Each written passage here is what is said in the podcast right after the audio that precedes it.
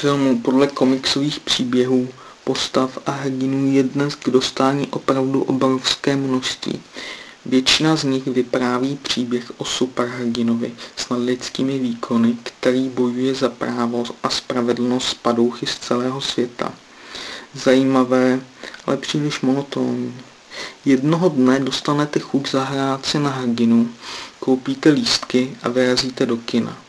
Začne film a najednou uvidíte starého detektiva s bouchačkou a nemocným srdcem, jdoucího bez velkých okolků pevně za svým.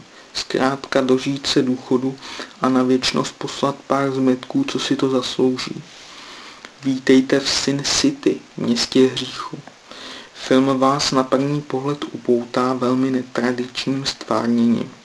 Převažuje černá, bílá a červená. Nepotkáte nikde superhrdinu, ale uvidíte do zákoutí skrz naskrz zkaženého města a jeho podsvětí. Dějem vás provede několik hlavních postav.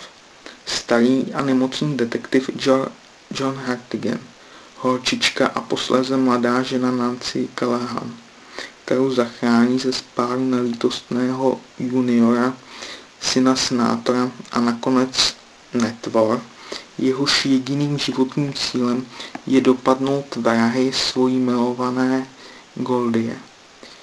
Příběh se postupně zamotává a cesty postav se postupně prolínají. Detektiv, který zachrání holčičku, je postřelen vlastním parťákem a odsouzen za znetvoření zvrhlého juniora. Do vězení mu píše jediná osoba, která mu ještě zbyla. Johnovi je nabízena svoboda, pokud všechnu vinu vezme na sebe. Té však využije až v den, kdy zjistí, že malé Nancy hrozí opět nebezpečí. Netvor se naopak snaží najít vrahy jediné osoby, která ho kdy dokázala milovat. Díky tomu se dostane do nelehké situace a zjistí, že vrah má s policií velmi kladný vztah a ta se mu proto snaží jít po krku.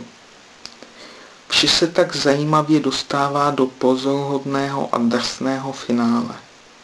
Vyzdvihnout musím jak velmi netradiční zpracování, příběh z pera Franka Millera, herecké obsazení v čele s Brucem Willisem a úžasný hudební doprovod.